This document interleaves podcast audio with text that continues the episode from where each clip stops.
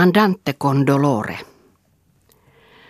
Kuka on tuo kalpea nuori mies, joka säännöllisesti joka ilta korkean absinttilasinsa takana ulkoravintolan parvekkeella istuu?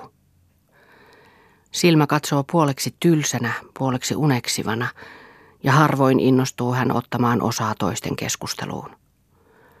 Mirtia tähtäilee häntä, unohtuu tuijottamaan häneen, ja pian ei hän näe enää ketään muuta kuin tuon kalpean tuntemattoman. Kalpea tuntematon on kuin hänen aivoihinsa painettu kaiverrus, hänen sieluunsa syöpynyt ainainen unikuva. Ja hän tuntee hänen ulkomuotonsa aivan yksityiskohtia myöten, erottaisi heti tuhanten joukosta. Otsalla lepää kaksi pimeää ryppyä – Silmäluomet ovat vähän, aivan vähän pöhöttyneet kuin kuumeessa valvotun yön jäljestä, ja suupielissä istuu pari pientä hiottua pirunpoikaa hyvin vaiti, hyvin piilossa. Pää vähän eteenpäin kumarassa, ryhti vähän riippuva, mutta jokainen liike on kuin synnynnäisen keikarin, ja hänen pienet vikansa vain ikään kuin pitävät koossa yhteisvaikutusta, lisäten siihen modernin väsyneisyyden pehmeää viehätystä.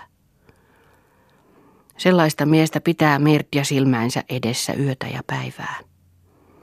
Mirtja kohtaa hänet usein, yhä useammin, ja hän koettaa lukea jotakin noista kasvoista, joiden ilme ei ihmeeksikään koskaan ole samanlainen. Väliin ovat ne kaksi ryppyä otsalla mustat ja jyrkät, väliin sulavat ne kasvojen tavalliseen harmauteen, melkein huomaamattomiksi. Väliin vaeltaa paksu sininen pilvi aivan silmien alla, väliin kuultaa se koko kasvoilta kuin pimeä verileima. Väliin ovat suupielen pirut tulleet aivan esille, niin että niiden hävyttömät pikkusarvet näkyvät. Väliin taas nukkuu kaikki, kaikki. Se on omituista. Ja sen miehen silmät katsovat Mirtiaan aivan kuin sokean, aivan kuin ne eivät huomaisikaan. Miksi ne katsovat häneen kuin sokean silmät? Katsovatko ne kaikkiin niin? Miksi ne katsovat niin? Kipeällä kärsimättömyydellä katsoo Mirtia ihmistä edessään. Hän himoaa sen sielua, jonka salaisuutta eivät silmät ilmaise. Ne silmät, ne ovat enemmän kuin verhotut, ne ovat kuin sokean. Kuinka jaksaa pakottaa silmänsä sokeiksi omalle sielulleen? Kuka hän on? Ja Mirtialle vastataan, Eero Selinä rappiolle joutunut maisteri. Kun hän suoritti kandidaatin, oli hän vielä hirveän nuori ja hirveän lahjakas. Sitten alkoi hän kirjoittaa tohtoriväitöskirjansa ja sitten alkoi hän juoda absinttia. Ja nyt ei hän tee mitään, ainoastaan tylsistyy päiväpäivältä tietysti. Mikä vahinko, sellaiset lahjat. Minä tahtoisin tutustua häneen, sanoo Mirtia. Ei kannata, hyvä neiti, hän on hirveä naisten vihaa ja aivan mahdoton. Miten hirveä kaikessa? Ja Mirtian sielussa alkaa kyteä vain yksi ajatus, saada Eero Selinän sielu itselleen. Minä tahdon katsoa sisään noihin sokeata leikkiviin silmiin. Minä tahdon katsoa sisälle tuohon hirveään sieluun, joka on suljettu kaikilta, ja pitää vallassani tuota miestä, joka vihaa naista. Ja se ajatus poltti ja kiihoitti kuin suuruuden hullu itserakkaus, kuin kunnianhimo, kuin vallanhimo, kuin rakkauden himo Mirtian sielussa yötä ja päivää. Vihdoin oli Mirtja päässyt niin pitkälle, että Selina oli alkanut puhua itsestään. Miten kauan oli Mirtja saanutkin tehdä työtä ennen kuin oli saanut hänet edes avaamaan suutaan. Ei koskaan vielä ollut kukaan mies ollut Mirtjalle niin välinpitämättömän epäkohtelias kuin Selina. Tämä olisi epäilemättä vaikein valloitus Mirtian elämässä. Ensin ei Selina ollut yhtään huomaavinaan hänen läsnäoloaan. Sitten hän oli heittänyt jonkun välinpitämättömän sanan hänelle, niin kuin heitetään rauhanlunastuslantti kerjäläiselle. Se olisi voinut käydä loukkauksesta, mutta Mirtia ei ollut huomaavinaankaan. Hän tutki tuota miestä salaa, kaukaa, joka hetki, joka sekunti. Hän tiesi olevansa aktiivinen puoli, mutta hänen ensimmäinen keinonsa oli herättää niin vähän huomiota kuin mahdollista, eikä hyökätä ollenkaan. Vihdoin oppi Mirtja katsomaan yhä selvemmin ja selvemmin vaikenevan ritarinsa sieluun. Ja hän pelästyi ja ihastui. Se oli kuin ääretön musta kultakaivos, jonka ovelle oli kirjoitettu ikuisen hiljaisuuden ja liikkumattomuuden käsky. Kaikki on turhuus. Ja Mirtja tunsi, että avaimet tähän sieluun olivat kalliisti ostettavat. Hän ei saisi olla kitsas. Hänen tuli oma sielunsa lunnaiksi heittää. Ja Mirtja kaivoi itsestään vähitellen esille kaikki, mitä hän aavisti olevan äänettömän ystävänsä sielussa. Kaikki elämän tuskansa ja pettymyksensä, kaikki välilliset ja välittömät kokemuksensa ja pessimistiset maailman viisautensa – ja hän alkoi puhua itsestään aivan huomaamattomasti, luonnollisesti kuin parhaalle ystävälleen, ilman vaikutushalua, ilman tutkistelua luottamuksesta tai ymmärryksestä, ilman vastatunnustuksien vaatimusta. Mirtja ei kysynyt mitään ja Selinä ei puhunut mitään. Sattui vain välistä, että hän unohti absinttilasinsa ja saattoi Mirtjaa. Ja tarkastella hän alkoi Mirtjaa, Kuka oli sitten tuo tyttö? Oliko hän tyttö? Ja kuitenkin miehen rikkirevityt rohkeat ajatukset ja elämänkatsomus. Saattoiko miehellä olla jotakin yhteistä yhdenkään naisen kanssa? Ja sittenkin, eikö tuo juuri kertonut hänen oman sielunsa tarinaa? Ja hän katsoi taas epäillen. Tahtoiko tuo kenties jotakin hänestä? Ei, se ei ollut mahdollista mutta itse hän heitti itsensä pois hänelle. Tunsiko hän vaistomaisesti hengenheimolaisen? Saattoiko nainen olla ystävä? Ei, ei sekään voinut olla mahdollista. Sata samantapaista kysymystä nousi Selinän mieleen, eikä hän voinut olla ajattelematta Mirjaa. Ja joskus sattumalta lisäsi hänkin puolestaan jonkun sanan heidän yhteiseen sielun analyysiinsä, josta Mirja puhui. Sitten oli Selina nyt vihdoinkin puhunut itsestään. Yhden ainoan lauseen vain, je suis perdu. Mutta hän oli sanonut sen sillä tavalla, sellaisella hirveällä, katkeralla kohtalokkuuden tunteella, että se oli melkein kuin paljastus. Ja minua ei voi mikään eikä kukaan pelastaa. Oli hän jyrkästi nauraen lisännyt, ikään kuin heti torjuakseen pois Mirdessä mahdollisesti heräävän lohduttamishalun. Mutta Mirtian sielussa huusi ja ilakoi.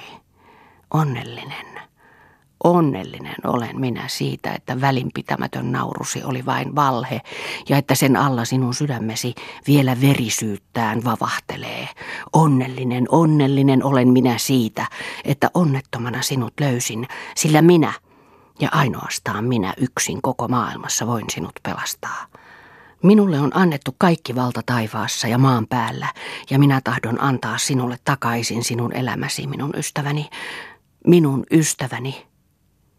Mutta Mirtia vaikeni, sillä jos hän olisi näyttänyt sielunsa suuren voiton varman riemun, olisi toinen mennyt pois eikä tullut enää koskaan takaisin. Ja se ei saanut tapahtua nyt. Ei vielä sillä Mirtia oli päättänyt leikkiä ihmeitten tekijää. Hän oli päättänyt sulattaa yhdeksi heidän sielun elämänsä, tartuttaa siten oma voimansa toiseen, oksastaa itsestään elämän mehua toisen kuivuneihin soluihin. Mutta toinen ei tietäisi siitä mitään, ei huomaisi mitään, ennen kuin hän olisi täysin terve. Ja sitten, sitten olisi Mirtian tehtävä lopussa – ja Mirtja tunsi povessaan paisuvan niin äärettömän voiman ja elämän rohkeuden kuin ei koskaan ennen. Kuin Jumalan salaa vihitty apostoli hän oli. Uhraa ja hiljaisten hyvien töiden alttarilla, voima-ihminen, joka omasi oikein käytön ihmeteltävän salaisuuden. Niin paljon kaunottaria virtaa ohitsesi ja sinä tahdot karata pois – Etkö sinä tunne jotakin omituista, jotakin pidättävää ja sulattavaa, jotakin kuin auringon paistetta välähtävän otsallesi ja ohimoillesi heidän hymystään, tai olisitko kenties naisten vihaaja? Kysäisi Mirtia Selinältä kuin ohimennen ja leikillä, kun tämä välttämättä halusi päästä pääkadulta hiljaisemmille. Kuinka voi vihata sellaista, jota halveksii, virkahti Selinä. Oh, sinä herkkusuu. Niin kuin en minä tietäisi, että halveksinta on sielun hienointa hekumaa. Sen kannan minäkin valitsisin, jos samalla tahtoisin olla aseissa. Mutta sinä, Mirtia, mikä olet sitten sinä, mieskö naisen haamussa, nainen peittämässä miehen sielua? Miksi elät sinä ulkopuolella sukupuoltasi? Minä tunnen kyllä sinun sukupuolesi. Ja tiedätkö, millaisia ovat ne naiset, jotka tunnen? Ne ovat kahta lajia. Joko yleisiä ilotyttöjä, pohjaltaan usein sangen hyväluontoisia, mutta joka tapauksessa eläimiä, paljaita, verhoomattomia eläimiä, joiden ainoa jäljellä oleva aito inhimillinen tunnusmerkki on heidän kaikkivaltias rahan himonsa, tai sitten niin sanottuja perhetyttöjä, jotka ovat saaneet oivallisen kasvatuksen, jotka ovat pistetyt häkkiin ja harjoitetut kantamaan hyveellisyyden painavaa kilpeä ja tarpeen tullen luomaan silmänsä alas ja pyörtymään. Erotus on itse asiassa vain siinä, että nämä viime mainitut ovat paljon typerämpiä ja luonnottomampia kuin edelliset – ja ajattele sitten meitä miehiä, joita koko elämä, koko yhteiskunta, kaikki ne hyveineen lähestyy tällaisen tekopyhän ja typerän naisen hahmossa. Voimmeko me ottaa vastaan siltä mitään? Emme. Tuhat kertaa emme. Jos me sanomme, me olemme sairaita, antakaa meille terveys, Vastataan meille hymnillä, me kiitämme sinua Jumala, että me ole kuin nuo dekadentit ja kadotetut, maan pilkka ja pahennus. Ja sitten ihmisrakkaus on ensimmäinen numero tekopyhyyden ohjelmistossa. Sitten lähetetään meille lentokirjasia, joissa suositellaan sairaan ravinnoksi yleisesti moraalia vahvistavaksi tunnettua raakavoimaa ja aatteilla kyllästettyä triviaaliterveyttä. Me parantumattomat dekadentit, me olemme ylpeätä väkeä. Me kilpistämme kuoremme koviksi ja pistäviksi, niin kuin ne, jotka itse itsellensä riittävät, sillä me emme voi koota ilettävän myötätunnon almuja rahvaalta, jolle meidän sisälliset normimme ovat ainainen arvoitus. Ja koska meidän vallassamme ei kuitenkaan ole vaientaa sen iänikuista mölyääntä, väistymme me syrjään ylpeässä ylenkatseessa. Niin olen minä aina tehnyt. Erotuksesta olen heidät kaikki työntänyt tyköäni. Katso, minullekin on kurkotettu sääliä ja rakkauden tekoja. Ah, miten toisenlaisena tulit sinä Mirtia kuin kaikki ne muut. Et sinä kumpaakaan kurkottanut, siksi minä tunnen, että sinun läsnäolosi ei ole loukkaus, kuten niiden muiden. Sinulle voin alentumatta, itseäni solvaisematta, tunnustaa sen, mitä en kellekään vielä. Paljastaa kovan kuoren alla piilevän itseni. Niin, minä olen vain herkkä, värisevä ihmissydän, sairas, joka kuumeesta tykyttävin ohimoin harhailee pimeässä, houreessa kulkija, joka katkerana hapuilee ohi linnojen porttien, yksinäinen sielu, joka kaikkien väärin ymmärtämänä on hukkumaisillaan elämän pohjattomaan tyhjyyteen. Oh, Mirtia, minä olen dekadentti, mutta tämä on aste, jolla itse viattomuus on turmelusta ja turmelus viattomuutta, ja jota vastaan kaiken maailman viisaus ja moraali on voittamaton. Selina oli puhunut katkonaisesti, kiihkeästi ja hiljaa, niin kuin se, joka ensimmäisen kerran omien sanojensa outoa kaikua kuuntelee, arastelevana ja huumaantuneena yhtä aikaa. Mutta minä olen voimakkaampi kuin kaiken maailman viisaus ja moraali, ja sinä alat tuntea sen jo, puhui Mirtian uhka ylpeä sielu, mutta hän painoi sen puheen alas ja virkkoi. Miten hyvin minä tunnen sinussa itseni. Sairautta, sairautta kaikki, mutta minkälaista?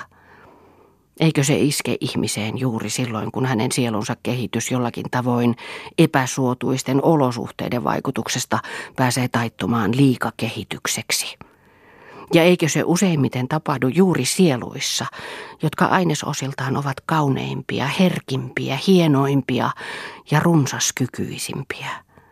Mutta sitä eivät käsitä ne, jotka tuota hienoa mosaiikkikudelmaa, tuota tuskallisuuteen asti hiottua kauneuskimaltelua, plebeiji hengen karkea tekoisilla aatteilla tahtovat parantaa.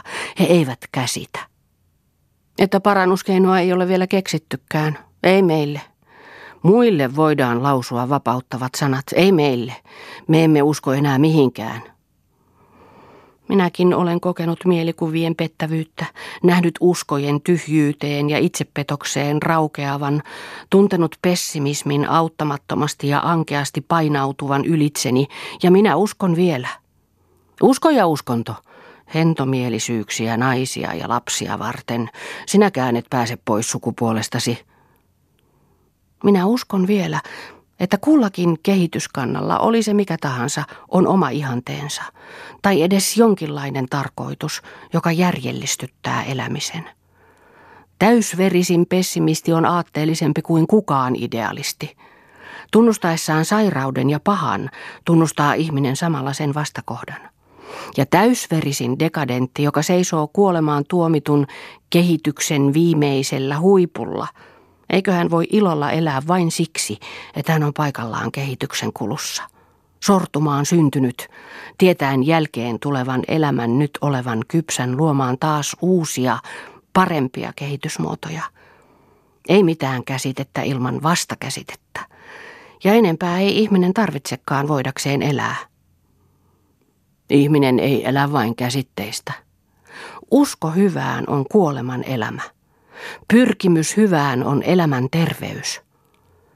Miksi me pyrkisimme ja pyristelisimme, me kehityksen ja kohtalon ketjuun vangitut? Elämä voi pyrkiä meidän kauttamme johonkin, Jumala voi pyrkiä, mutta me, me. Sinun katkeruutesi nauraa minun uusidealismilleni, mutta tiedäthän, etten minäkään enää ole vallan naivi ensieläjä. Ja kuta pitemmälle kehityksessä pääsemme, sitä epämääräisempänä, aavempana ja autereisempana väikkyy määrä. Lakeoilla virtaa lippunsa taakse yhdistynyt yksisieluinen kansa. Huipuilla kulkevat yksinäiset ja ylhäiset, ja pettävin välimatkoin viittoo heille avaruus. Mutta kuitenkin se viittoo. Mirtia oli äkkiä improviseerannut itselleen aatteet ja kannan ja kuvat, kokonaisen kauniin sadun, ja hän oli puhunut vakuuttavasti ja lämmöllä, ikään kuin hän itsekin olisi uskonut siihen, mitä sanoi. Taikka tahtoi hän kenties saada heitä molempia epäilijöitä vakuutetuiksi. Mutta Selina pudisti päätään kuin epäuskoinen – Pitäisi olla fantasti hapuillakseen avaruuksissa, joita ei tunne. Ja fantastilla pitää olla innostusta, ja minä en usko siihenkään. Usko työhön. Työhön, minkä tähden? Työhön, työn tähden. Olemassaolon lievityksen tähden. Minä en voi tehdä työtä eudemonistisessa tarkoituksessa. Olen kokenut sen, se raukeaa tyhjiin. Ja sitä aatetta en löydä, minkä vuoksi kannattaisi tehdä mitään. Mitä hyötyä siitä on? Kuka iloitsee tai onnellistuu minun työstäni, minun elämästäni? En minä itse. Minä. Sinä. He mittasivat toisiaan kuin kaksintaistelijat. Jos minä yleensä johonkin uskoa voisin, uskoisin sinuun. Mutta en tahdo enää pettyä. En uskoa, sanoi Selinän sielu. Jos sinut joku pelastaa voi, pelastaisi sinut rakkautesi minuun, mutta silloin minunkin pitäisi rakastaa sinua, huokasi Mirtian sielu. Sinun tähtesi minä voisin elää, puhui Selinen katse. Minä en jätä sinua, sinä sairas ritarini, vakuutti lujana Mirtian silmä. Tahtoisitko, että minä eläisin, sanoi Selinä. Puhut totta. Tahtoisin sanoi Mirtia. Ja Selina tarttui Mirtian molempiin käsiin ja suuteli häntä liikkumattomille huulille. Kuin hartautta ja pyhää suitsutusta oli ilmassa. Hiljaisena henkenä korkeassa temppelissä värisi Mirtia. Sen täytyi tapahtua. Se oli ainoa keino parantaa. Siitä päivästä alkoi heidän varsinainen suhteensa. Selina oli sairas ritari, joka heikkona ja ruhjottuna leppoisan päivän armoilla makasi. Mirtia oli aurinko, joka lämmitti, loi ja paransi. Ja ne olivat heidän ihanimpia hetkiään, heidän molempien. Tai onko maailmassa mitään suloisempaa tunnetta kuin elämään toipuvan, ja onko riemuitsevampaa, hienoissa huomioissa ja oman voiman tunnossa hekumoivampaa sieluntilaa kuin sairaanhoitajattaren? Joka päivä uusi kukka puhjennut auringolle, uusi usko nostanut päätään, uusi toive lähtenyt lentoon, uusi mielikuva kirkastunut. Jokainen päivä täynnä luonnontutkijan yllätyksiä, salaisia iloja, selittämättömiä hurmioita. Selinä oli tullut avomieliseksi ja välittömäksi kuin lapsi. Suloiselta tuntui hänestä jättää väsynyt sielunsa omien lepoasentojensa mielivaltaan. Ja hän kevensi sen taakkaa, kertoi elämästään sen pienistä tyhjistä iloista ja sen suurista yksintuskista hiljaisina öinä. Paljon oli minussa katkeruutta, kertoi Selinä, paljon epäilystä ja enemmän vielä tylsyyttä ja harmaata halveksintaa, mutta kaikki on sulanut pois sinun katseesi alla. Sinä olet voittanut. Usko hyvään on elämä, niin kuin sinä sanoit. Sinä olet se hyvä, johon voin uskoa. Sinä se elämä, jota voin elää. Kaikki, mikä on ollut sinua ennen, on kuin varjoa. Kaikki sinun jälkeesi kuolemaa. Mutta sellaisina hetkinä tunsi Mirtja aina salaisen piston rinnassaan. Se oli kuin epäsointu, kuin pilvi, kuin enne. Kuinka jaksaisi hän aina olla sairaanhoitajatar, aina kantaa tätä raskasta edesvastuuta toisen elämästä. Ei koskaan olla heikko, ei koskaan levähtää, ei koskaan velttona heittäytyä mielialojensa oikuille. Sillä sinä hetkenä he vajoaisivat molemmat. Mutta tämä oli sittenkin niin kaunista – olla sairaan miehen uhrautuva ystävä. Mirtian elämän valkein teko oli tämä ystävyys, sillä toiselta puolen tunsi hän vaistomaista inhoa ja vastenmielisyyttä kaikkea mädännäistä ja madon syömää kohtaan, mutta hän oli voittanut sen tunteen ojentaakseen auttavan käden sairaalle miehelle. Ja hän oli palkittu. Helmiksi ja hohtokiviksi muuttuivat hänen koskettaessaan sairaan tummina kihoavat veripisarat. Kultaa paistoivat avonaiset haavat. Ei koskaan, ei unissaankaan ollut Mirja nähnyt niin paljon ihanuutta kuin sen sairaan miehen sielussa. Mutta se oli samalla kärsimystä koko ajan, ja yhä useammin alkoi Mirjaa painaa katkaiseva väsymys. Se oli kuin pelastaa hukkuvaa – kun limaiset meriruovot rumilla käsivarsillaan kietoutuvat kiinni valkoisten jäsenien ympärille, yrittäen vetää alas, tukehduttaa ummehtuneella huohotuksellaan, kuristaa tahmeaan syleilyynsä. Minun täytyy saada olla jo heikko, minä en jaksa enää, vaikeroi sellaisina hetkinä Mirtian sielu. Ja silloin sattui, että he molemmat tuijottivat synkkinä lattiaan puhumatta mitään. Mutta kun Mirtia huomasi levottoman, onnettoman ilmeen ystävänsä kasvoilla, vavahti hän ja kiiruhti iloitsemaan aaveet pois. Kerran sanoi Selinä, minulle oli aina sanottu, että nainen ei voi rakastaa muuten kuin säälensä lävitse, ja siksi olin minä sulkenut itseni naisen rakkaudelta. Säälin suudelma olisi pahempi kuin ostettu, kirottu, kirottu jokainen suudelma, jota ei anna yksilöllisen itsekkäisyyden kaikki syöpä ja polttava intohimo. Todellinen rakkaus on aina voimakasta ja iloista, itselleen elävää aistirakkautta, ja se on se ainoa oikeaa. Sano Mirtja, rakastatko sinä minua itsellesi? Silloin kävi pisto Mirtian rinnassa pakottavaksi kuin halvaus. Hän ei voinut kieltää eikä myöntää, ja hän vastasi, sinä tiedät, että minä itse vihaan sääliä yhtä paljon kuin sinä. Kiitos Mirja. Sinä olet opettanut minut kunnioittamaan naista, sanoi Selinä. Mutta oman tunnon puristuksiin jäi Mirja hautomaan hirveitä ajatuksia. Ei, itselleen ei hän rakastanut Selinää. Ja kuitenkin tahtoi hän hänet säilyttää. Mitä tahtoi hän tästä miehestä? Miksi uhrautui hän hänen tähtensä? Eikö se ollut sittenkin pelkää yleistä ihmisrakkautta, sääliä? Surkuteltavia olivat sekä sääliä että säälittävä. Miksi ei hän ollut voinut kulkea ohi nähtyään, mikä tuo kalpea mies oli? Miksi ei hän ollut voinut mennä kylmänä tiehensä? Miksi oli sydän sulanut, mieli heltynyt hänen, egoistin, elämän vaahdoilla herkuttelijan? Miksi, miksi? Kirottu naisen fatalistinen taipumus uhrautua ihmisille, joita hänen itsekäs rakkautensa ei kuitenkaan tunnusta. Millainen olisikaan se mies, jota Mirtia rakkauden huumassa itselleen pyytäisi? Aina sama uni hänestä, korkea, voimakas, valtias. Ja hänen kaksoishenkensä olisi Mirtia, heikompi kaksoishenkensä.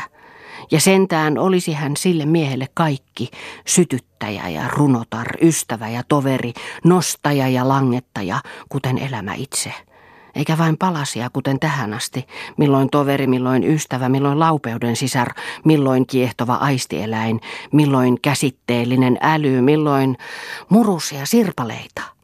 Miten elämän rohkeaa, korkeaotsaista ja riemuitsevaa olisi heidän lempensä.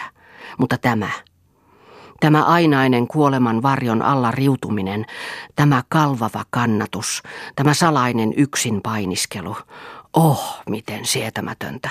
Pois tästä hivuttavasta elämästä, tästä ainaisesta sairauden tuoksusta. Pois, pois. Mutta miten? Mirtia oli tehnyt paljon laskuvirheitä. Hän oli päättänyt ensin parantaa sairaan, ja siihen asiaan oli hän lainannut rakkautensa varjon.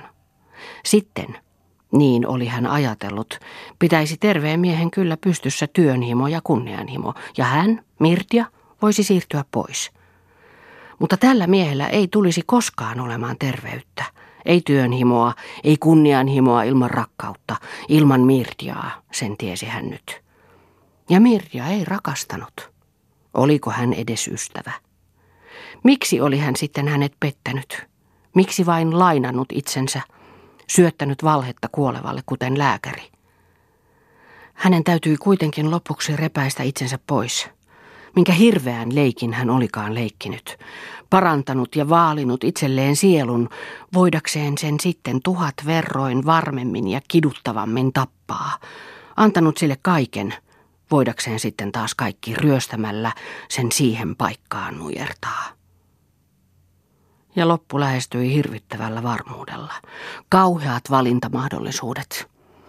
Pelastaa Selinä pitkittämällä rakkauden valhetta koko elämän iän tai sanoa totuus ja tappaa hänet paikalleen.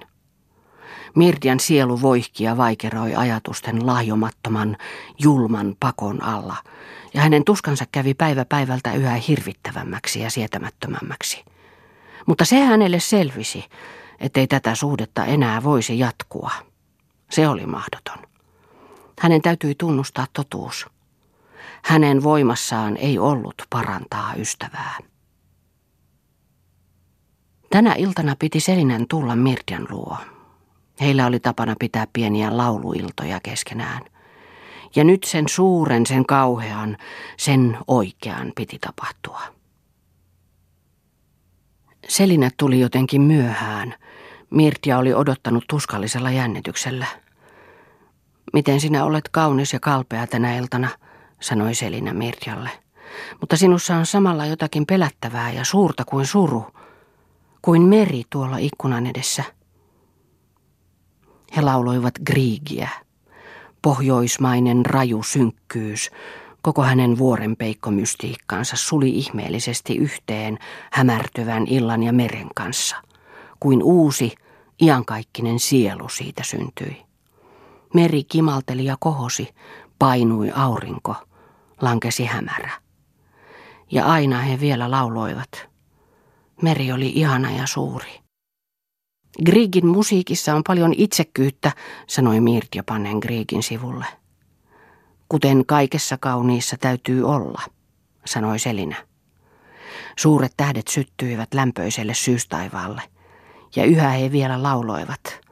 Selinä lauloi Mirtialle, fylgia, fylgia, pois älä käy, kun mun murtavi halpuus maan – Sä arkasa ylhäinen, lähellä näy, kun aattein alhaisin tummenan hahmosi sun, min kauneus loi tähti valkeain haaveissa vaeltamaan. Yhä ihanampana, läpihohtoisempana värisi sävel. Seline oli enemmän sielua kuin itse musiikki. Uskonsa ja rakkautensa kirkastamana hän paloi. Hän epäilystä, vihasta ja vilusta noussut, pyhänä hän paloi. Ah, kaiken kauneuden katkeraa valheellisuutta. Mirtja puhkesi rajuun itkuun. Nyt sen täytyi tapahtua, sen hirveän. Hän sulki silmänsä, tukki käsillään korvansa, ettei hän näkisi, ei kuulisi mitään, ja ponnisti kurkustaan esille kovan kamalan huudon, joka soi kuin parahdus. Minä en rakasta sinua. Voitko antaa minulle anteeksi? Selinä jäykistyi. Tukehtuvansa luuli. He vaikenivat kauheata kohtalokasta vaikenemista. Vihdoin sanoi Selinä käheästi. Ja tämä kaikki, mitä on se ollut? Valhetta, sääliäkö sano, sääliäkö? Ei, ei ystävyyttä. Voiko ystävä pettää ystävän? Mutta sinähän oletkin nainen, sinä vähämielinen, joka luulet voivasi ostaa ihmissielun kourallisella sääliä. Ha, ha, ha. Oi Jumala, älä naura, älä halveksi minua, ymmärrä minut. Sinä olet minulle kallis, rakas kuin rakkain ystävä. Ystävä. Sehän kuuluu olevan naisen valtti, jonka hän heittää esille, kun hän jo on tarpeekseen asti pettänyt rakastajaansa ja taas on lento valmis. Mutta että sinä Mirtja, sinä Mirtja. Sinunhan piti olla sukupuolesi ulkopuolella, ja minä hullu, joka jo kyllä tunsin naisen. Mirtja Raukka. Niin, meidänhän piti laulaa, se on totta. Siis jatkan luvallanne, neiti. Ootko ihminen, et vaan pajatso. Ah, naura pajatso. Teet temppusi parhain. Onneni murtunut leikiksi lyö. Yliluonnollinen voima ja katkeruus kuin kuoleman edellä väreili Selinän äänessä. Siinä soi koko hänen elämänsä aikainen pettymys. Ja tuska, uudistettuna tuhatkertaisin väkivoimin, uudistettuna niin, ettei enää mitään ollut pelastettavissa. Se oli kuin parantumattoman kuolinparahdus. Mutta Mirtja oli lyhistynyt kokoon. Liikkumattomana, yhteen puristetuin huulin hän istui – tuntien ikään kuin viimeisen tuomion kulkevan ylitsensä. Tuo oli hänen työtänsä, tuo. Hänen, jonka oli pitänyt uhrata hyvien töiden alttarilla. Kirottu. Kirottu kaikki muu paitsi itsekohtaisin itsekkyys. Patsaana istui Mirtja paikallaan. Tuskin oli hän huomannut Selinän poistumista. Mustaa ja hiljaista kaikki. Ainoastaan toukka naksutti vanhassa seinässä. Se oli kuin iankaikkisuuden kellon lyönnit. Äkkiä säpsähti Mirtja. Hän hypähti ylös. Oli vähintään jo puoli yö. Eteisestä kuului outoa kolinaa ja samassa aukeni ovi. Se oli selinä. Ja niin päissään, että tuskin pystyssä pysyi. Sellaisena ei Mirtja ollut häntä vielä milloinkaan nähnyt. Minä tulen nähän sopimattomaan aikaan, mutta entä sitten – ei rakkauskaan kysy aikaa, milloin se tulee ja menee, eikä kuolema. Ne ovat suuria herroja ne. Minulla on ylhäistä seuraa. Katso, minulta jäi äsken vastaamatta. Minä olin hajamielinen. Sinä pyysit minulta anteeksi. Ei sinun tarvitse pyytää anteeksi sitä, että et voinut minua pelastaa ja parantaa ja hissata ylös. Katso, ei se sinun syysi ollut. Sinä näit tosiaan siitä paljon vaivaa. Ai ai, on raskasta olla laupeuden sisar. Ei sitä osaa kuka hyvänsä. Et sinäkään. Katso, sinä teit pikkuruikkusia virheitä. Niitä sinun ensi kerralla tulee välttää. Minä sanon ne sinulle ensiksi. Laupeuden sisaren pitää olla pyhä, valkea risti sinisellä rinnalla. Hän ei saa suudella potilaitaan. Ei, ei, se on numero yksi. Sitten seuraa numero kaksi. Laupeuden sisar ei saa valehdella eikä pettää, ei silmillä, ei suulla eikä sydämellä. Se on synti. Kolmanneksi, laupeuden sisaren pitää pysyä alallaan eikä haalia itselleen kokoon syntisiä kaduilta ja kujilta jättää sen työn poliisille, eikä valita itse itselleen pelastettavia, jättää sen työn Jumalalle. Ja sitten Ei pidä kehoittaa miestä kirjoittamaan tohtorin väitöskirjaa, ellei itse tahdot tulla tohtorinnaksi. Piruako minä sillä tittelillä teen? Se on naisten koristuksia. Sen hankkii mies naistaa varten, kuten rahan, kuten kaiken maailman turhuuden ja prameuden. Mua mitä haudan yössä hyödyttää, jos aarrearkut jälkeheni jää, jos mua laulu aikakirjat kiittää ja muistohoni urhomaineen liittää. Mirkja istui ja nyyhkytti hiljaa. Niin syvästi ei ollut vielä kukaan häntä loukannut, mutta hän ymmärsi, että tämä oli välttämätön seuraus. Hänkin oli loukannut tuota miestä joka hetki, jonka oli ollut yhdessä hänen kanssaan ilman rakkautta. Mutta kasvamistaan oli kasvanut hänen hellyytensä yhä, minkä mahtoi hän sille. Ja nyt, nyt olisi hän antanut vaikka henkensä, jos olisi voinut vapahtaa hänet muulla kuin rakkaudellaan. Hän nyyhkytti hiljaa. Niin, itke, itke, ihana Mirtia, mutta älä minun tähteni, minä en siedä sitä. Ihminen, joka itkee toista eikä kuitenkaan rakasta häntä, loukkaa. Mutta itke sentään, ihana Mirtia. Siitä sanotaan naisten silmien tulevan kauniiksi, aivan auringon ihaniksi. Ja ennestään noin ihanat silmät. Sinä tulet niiden valolla vielä sokaisemaan monen merenkulkijan. Itke silloin, itke joka kerta ihana noita, kun venhe vaipuu. Ei hukkuneiden tähden, vaan itsesi tähden itke Mirtia, itsesi tähden. Oi onneton tyttö, minunkin tekee mieli itkeä tähtesi, ja minulla on se oikeus, sillä minä rakastan sinua. Minun kyyneleeni ovat kuin rukous Jumalan luo. Sitten seurasi pitkä, vaikeneva pimeys. Anna minulle anteeksi tämä yö, sanoi Selina vihdoin selvinneenä. Minä en ajattele pahaa sinusta, ja sinä voit ymmärtää minut sen äskeisen. Sinä tiedät, mikä kaikki on takanani, ja se tuli äkkiä takaisin katkerana ja musertavana. Jos taas on jotakin, jota minä en ymmärrä sinussa, on se kai siksi, että olet nainen, ja voiko mies koskaan ymmärtää naista? Ja sinua, joka olet niin ihmeellinen. Minä en koskaan voinutkaan käsittää, kuinka sinä minua rakastat, niin kuin ei onneaan kenkään käsitä. Sen minä nyt paremmin käsitän, että sinä et voi minua rakastaa. En itselleni. Niin et itsellesi, ystävä.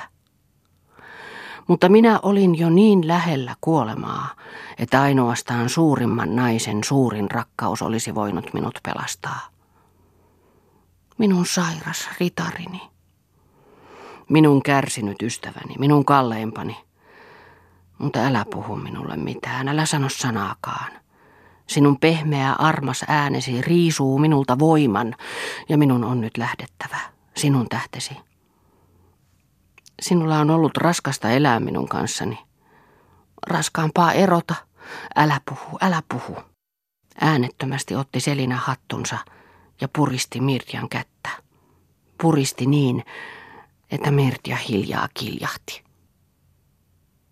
Siinä jäähyväiset. Seuraavana aamuna lepää Mirtia sohvalla orkidee vihko kädessään. Kummallisia kukkia – Niistä ei voi sanoa, minkä näköisiä ne ovat, minkä värisiä. Ovatko ne iloisia vai surullisia? Ne olivat kuin hänen sielunsa. Se oli keveä ja se oli raskas. Selinen kanssa oli mennyt uhrautuvaisuuden painajainen ja hän hengitti taas helposti. Mutta laupeuden sisar hänessä itki sairasta ritaria.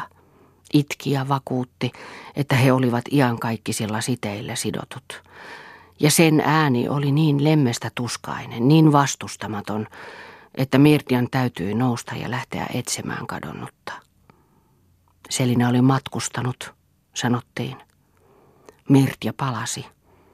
Istui koko päivän kädessään kuolevat orkideet, jotka olivat kuin hänen selittämätön, kärsinyt sielunsa.